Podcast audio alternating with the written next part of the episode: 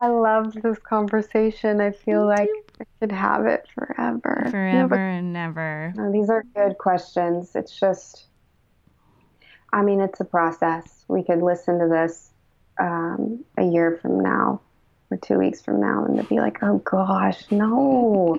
but just want to be open to open to learning and to correction and to asking hard questions. Mm-hmm. That's you're hitting at the heart of why we even started this. I mean, that is the posture we want to keep forever and ever. I don't think we'll ever arrive at, at ethical storytelling. I think it'll be a pursuit that we're all we're just gathering a tribe of people to keep on going after. Yeah. I'm Heidi Burkey. And I'm Rachel Goebel. And this is the Ethical Storytelling Podcast. Gotta keep it fun.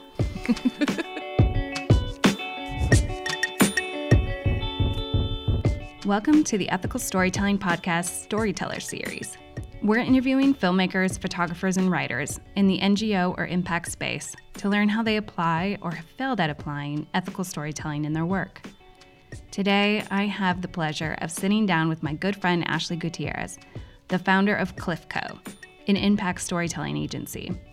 Ashley uses visual storytelling to generate awareness around complex international issues. She's a filmmaker, a certified trauma informed mental health recovery specialist, and a future mental health counselor. I think there's such power. I keep harping on this, but like power in how and why we tell our stories. And so I just felt like a, a huge responsibility as a filmmaker. I'm like, we're tapping in to the storytelling place and can see pain and trauma and grief arising in people that are being so open and courageous to let a near stranger into this space, I feel a greater responsibility to be able to hold that story. We don't have all the answers, so please join us in this conversation. Well, let's start with something light and fun. Okay. Tell me about where on earth your name CliffCo came from. oh, you know, we hired this huge branding agency with this entire strategy plan behind it to really help. Um, no, I looked at my dog and I was like, I really love my dog. His name is Cliff. So let's call this thing CliffCo. Well, fun fact I named a production company off a burger joint. You did? Yeah, my film Jedi Junior High, the feature one I did, my co-director and I were sitting at a burger joint when we first conceived the idea, and we knew we needed to create like release forms, but we didn't have a official production company, and we were literally at the counter, the hamburger joint, and we just looked at each other like counter productions. It's just what we'll call it. And the next week we're like handing out release forms. Didn't even have an LLC yet. and like, and people were like, "Oh, are you like counterculturing?" like, totally, yeah. Mm-hmm. That's so amazing. Best that ideas. how it goes. Yeah, people people have asked me like, "Oh yeah, like y'all are standing at the edge of a cliff because you're really adventurous and you're traveling." I'm mm-hmm. like yeah. Yeah, open to interpretation for sure. well, long before CliffCo, you were working, I think you primarily done your filmmaking with Invisible Children before that, right? That's correct, yep. Obviously, you've journeyed a long way since even your work then, but one thing that I want to and not want to explore with you, because it's probably the thing that I struggle with wrapping my head around, but this idea of like white savior complex.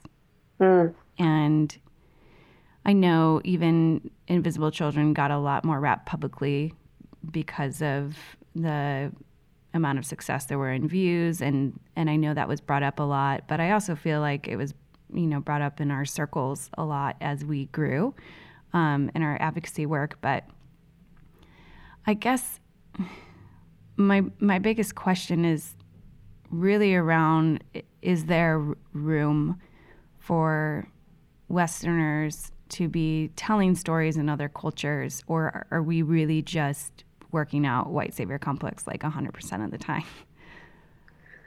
Oh my gosh.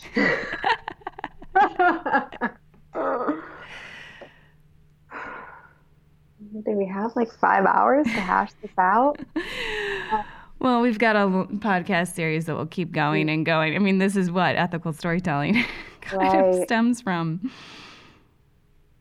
Um, I might just go off for a little bit. Yeah, I do it, girl. Try to work and try to work this out mm-hmm. and interject with me. Help, help here. I will. I wouldn't ask you um, any question that I'm not willing to yeah. explore myself. It's such a good question, and it's so important to to recognize and call to attention differences. We focus a lot on what is universal and what is what is same, what is the same between us as human beings, trying to find it, trying to tap into that, and that is, I think, beautiful and, and an undercurrent of a lot of of the stories I try to tell because I think we focus too much on on differences and about what divides us and make things really divisive and i could never understand. This is so different. And so tapping into what could be universal and asking those questions is important but yet just as important in combating like um, colonialistic tendencies i think is finding that cultural specificity and being curious and assuming nothing and um, really being open to whatever culture that you're in. And there's an idealist in me that would want to say, yeah, it would be possible for anyone from any country to step into, or even let's make it smaller than that, anyone from any um, culture group that they choose to identify with to step into another cultural group or subset and tell a story mm. and join with that person. That's my hope. That's that's my hope, but that comes with um, I think there's like a great responsibility that comes with that because we all walk in with our contexts and our lenses, and um, it's how can we um, as storytellers not with this white saviorism, not colonize and um, and dominate and come in with an agenda, but say, can you show me? I, I, what I'm thinking too, and this is another tangent, but I'm very aware of like the power dynamics too within the the humanitarian world. Mm-hmm. Um,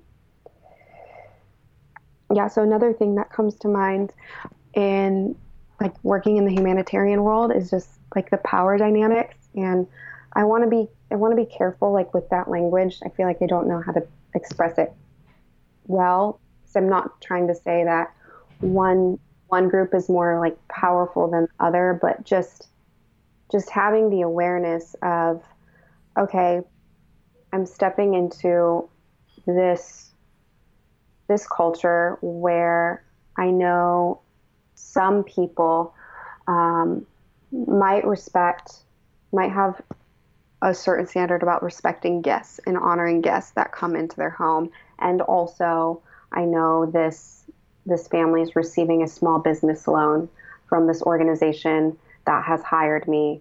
And this small business loan is allowing their family to thrive. So there's just some things like I'm connecting the dots, I'm like, okay, that tied to this organization and also within this culture. By and large, they like res- really respect guests. So hmm. I will go in not with asking a question like, hey, is it okay if I do this? Or is it okay if we capture this scene? Because there's, they probably will say yes, mm-hmm. which is pushing um, a Western agenda and a Western lens and perpetuating like some some of this like power and this like colonial aspects that we're talking about mm-hmm. where i'm more interested in like okay, how would you do this? Can you show me like how you would do this and making it more collaborative? Um, just like that variance in questions, I think can open up to to a different opportunity. Um, so for me, it's like having that awareness about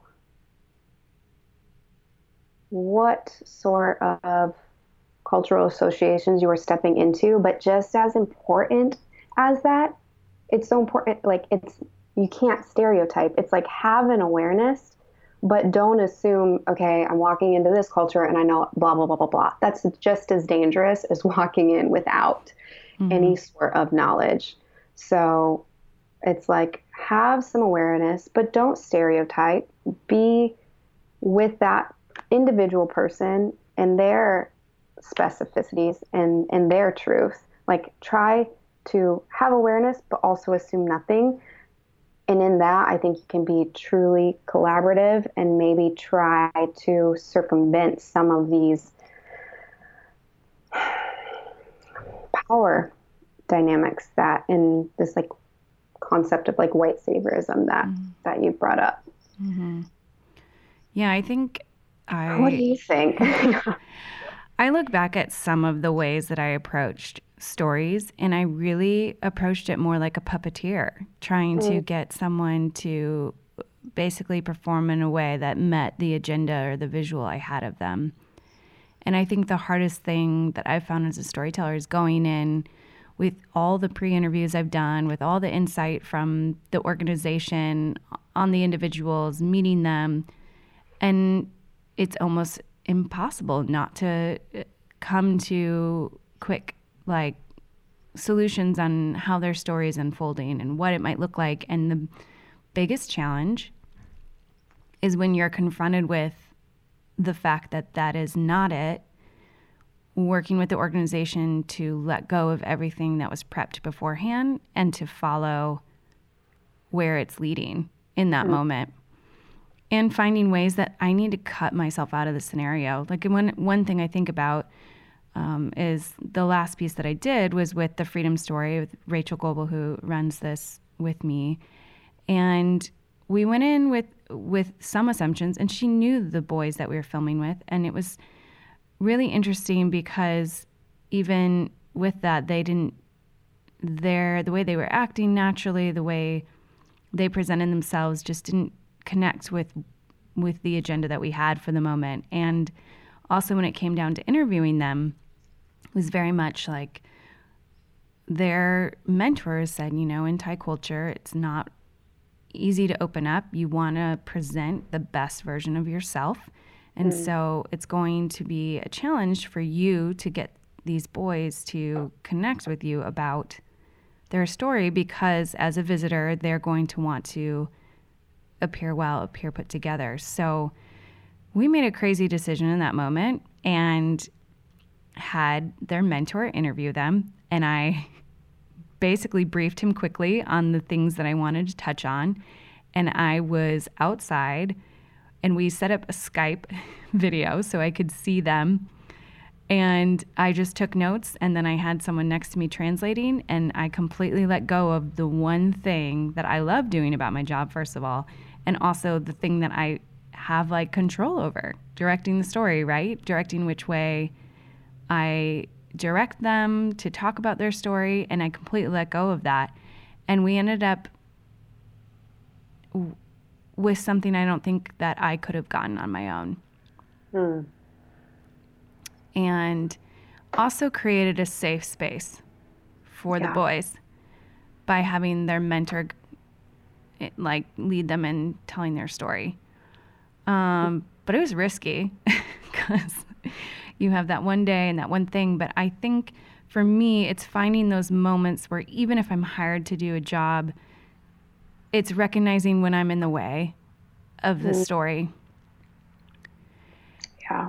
And also, uh, one thing I'd love to get your thoughts on, but something I'm challenged with, and obviously I'm not as much making my living in um, nonprofit filmmaking anymore, but I'm starting to wonder if I should be spending as much time making films as I am raising up filmmakers and storytellers in the countries that I so often visit and film in so that that cultural understanding is innate and the storytellers are coming from within the country and that I think that challenge of like are we just exporting one more thing that could be done in country? Like what do you think about that?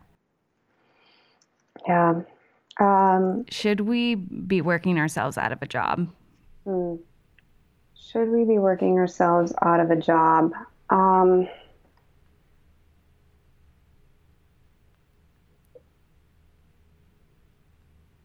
I could talk myself both ways that. me too, uh, which is why it makes me crazy. yeah, yeah. Hi, welcome to my brain. Mm-hmm. Um, our brains, because in yeah, I think uh, on one one side of the coin, I mean, there's so many sides, but for the sake of this chat, it's like on one side, I kind of see where there are, like what I was saying earlier with the nonprofit industry, time and time again, I meet people that don't want handouts. They want jobs and opportunities. And there are creatives in um, these countries that we have the privilege of going and working in, but they might not have the opportunities or the platforms or the technology or access to resources to be able to tell these stories that they are living and seeing and want so badly to be able to express and, and share. And so if we can, if we have the opportunity to meet those people and collaborate with them, seek them out, then absolutely, like that's so exciting to me. And I think something that our friend um, Lindsey Branham from Novo does very, very well mm-hmm. is finding um, national talent in and national creatives in the in the countries that she's working in, and being really collaborative and um, like in the whole creative process. Mm-hmm. And um, I think on the other side, it's I would, and maybe this is like the naive, I idealistic in me. I would hope that no matter where we are in the world, if we have a means and an access to one another, I would hope that we could sit with one another and visit each other in a way that is honoring and dignifying um, and an authentic exchange. I I would like to hope that, but I know that the road to hell is like paved with a bunch of good intentions, and so I say that really tentatively. Um, I think that just in media and in film, we need more diversity, we need more inclusion and more representation, and um, more voices coming to the table. So I'm more excited about the idea of working ourselves out of a job mm-hmm. and collaborating and um, but also I can't shake that deep hope that I'm like I hope we get it. yeah. What do you think? How where have you come with your thoughts on that? I think it's a mix of both. Um, I think the reality is that for a lot of organizations, a lot of funding comes from the Western world. So there is an aspect that you bring as a, f- I'm speaking as a filmmaker from a Western world, which not everyone um, who's a part of ethical storytelling is, but mm-hmm. just speaking from my perspective, a lot of times the funding is coming from there. So it is a way of storytelling in a way that I understand people will hear and listen, like becoming almost an interpreter in a way. But that's also a challenge, I think. I respect a lot of organizations where they've started to build their funding locally um, And I have friends who ran a nonprofit in Costa Rica, and they, over time, made their goal to have it like 90% funded from in country. So they mm. were, you know, their films were made for people in their country. Um, I think I would like to see a world where that exists because I think that's where the power dynamic ends up coming in, is because the f- funding is so dependent on people f- not from the local region. And I know it's not possible everywhere. It's uh, yeah, I don't know. This is where the the struggle comes in. So I think, in part, I've found investing in my friend runs uh, Film School Africa in South Africa. So, like supporting her in raising up filmmakers there, uh, finding at least like a local on every production, finding a local to hire as part of the crew so that, you know, the investments going out or finding people locally who you can teach and mentor and support, uh, I think is the direction that I like to go um, mm-hmm. and try and pursue. And it's hard.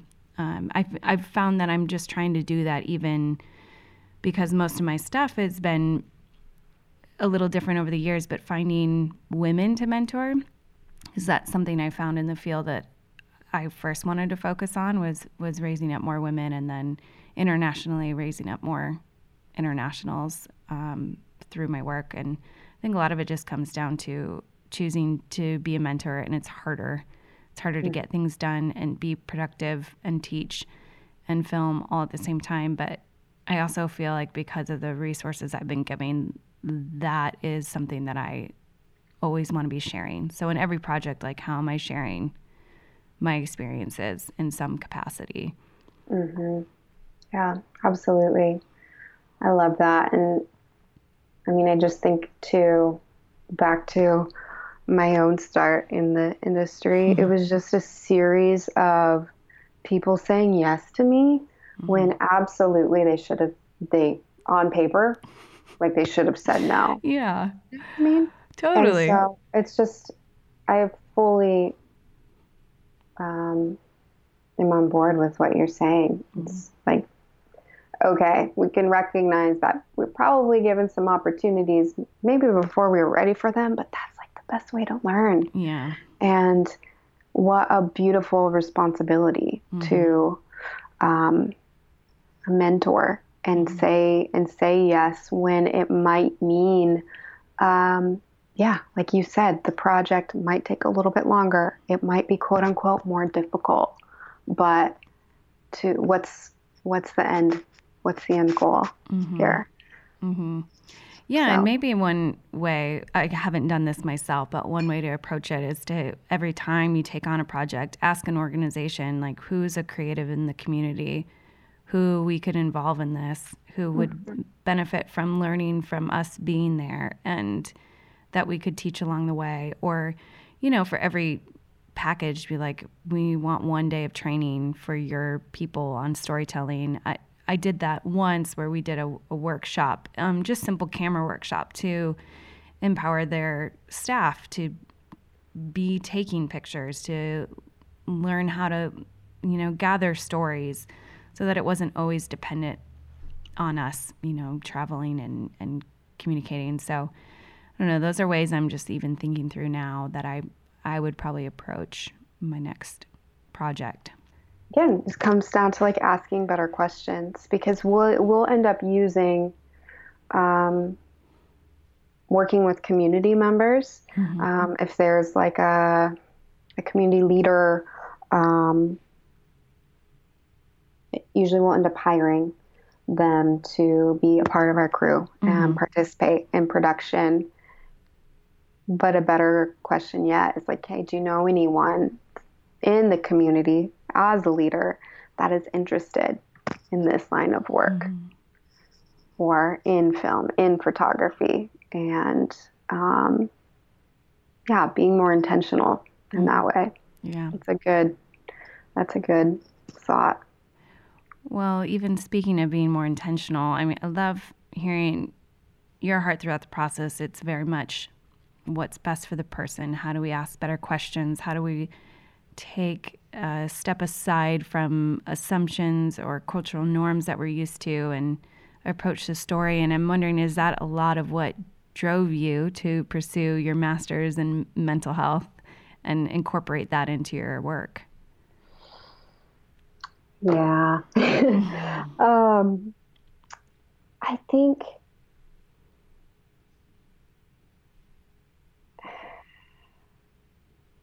I mean, I believe that like storytelling as a public medium and force, like it is a force and it is so powerful.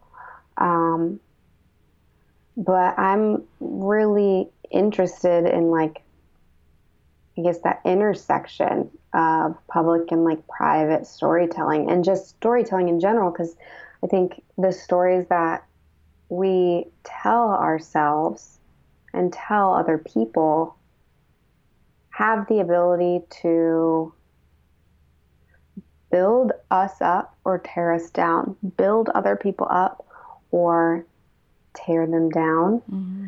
And um,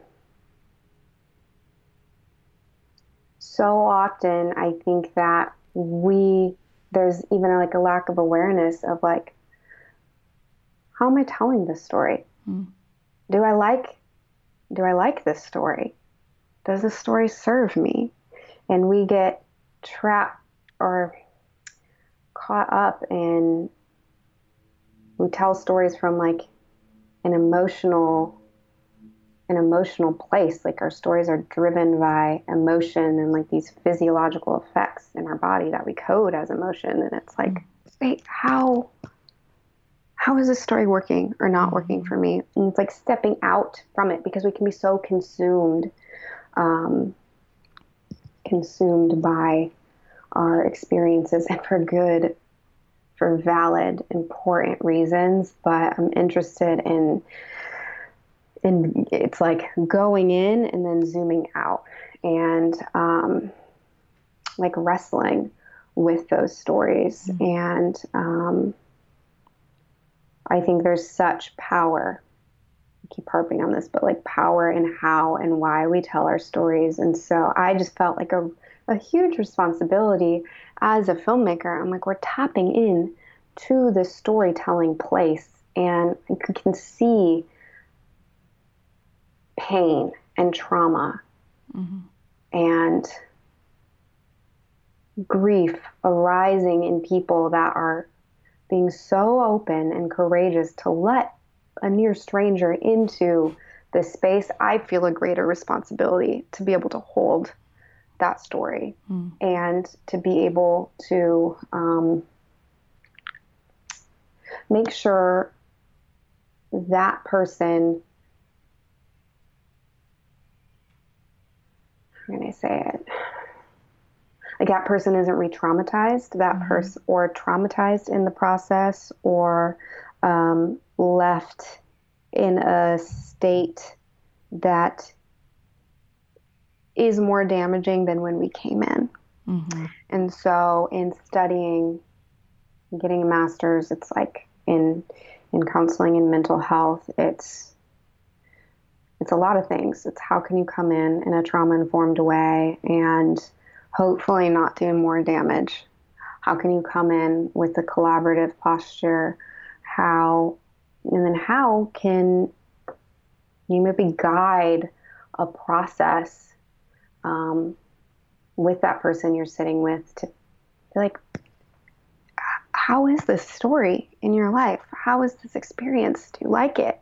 Mm-hmm. Could we race and and asking questions in a way that maybe they end up restoring it themselves mm-hmm. and just um, creating that space of, of openness is something that I'm really, really excited by. Um, I think there is just how film can create such awareness and advocacy and, and help change and push systems and movements. I think if you can do that on an individual level, then that just will radiate outwards. And so I'm very excited about sitting down, working on like interpersonal storytelling with people. Mm-hmm. Girl, I love it. I I'm always in firm belief that as powerful as storytelling can be on the receiving end, that it should be just as powerful for those sharing it, and it should be a healing process. Yeah. Yeah. Well, folks, that's our show for today. Thanks so much for listening.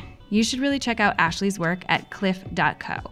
When you're done with that, go check out ethicalstorytelling.com for more resources and to subscribe to our mailing list.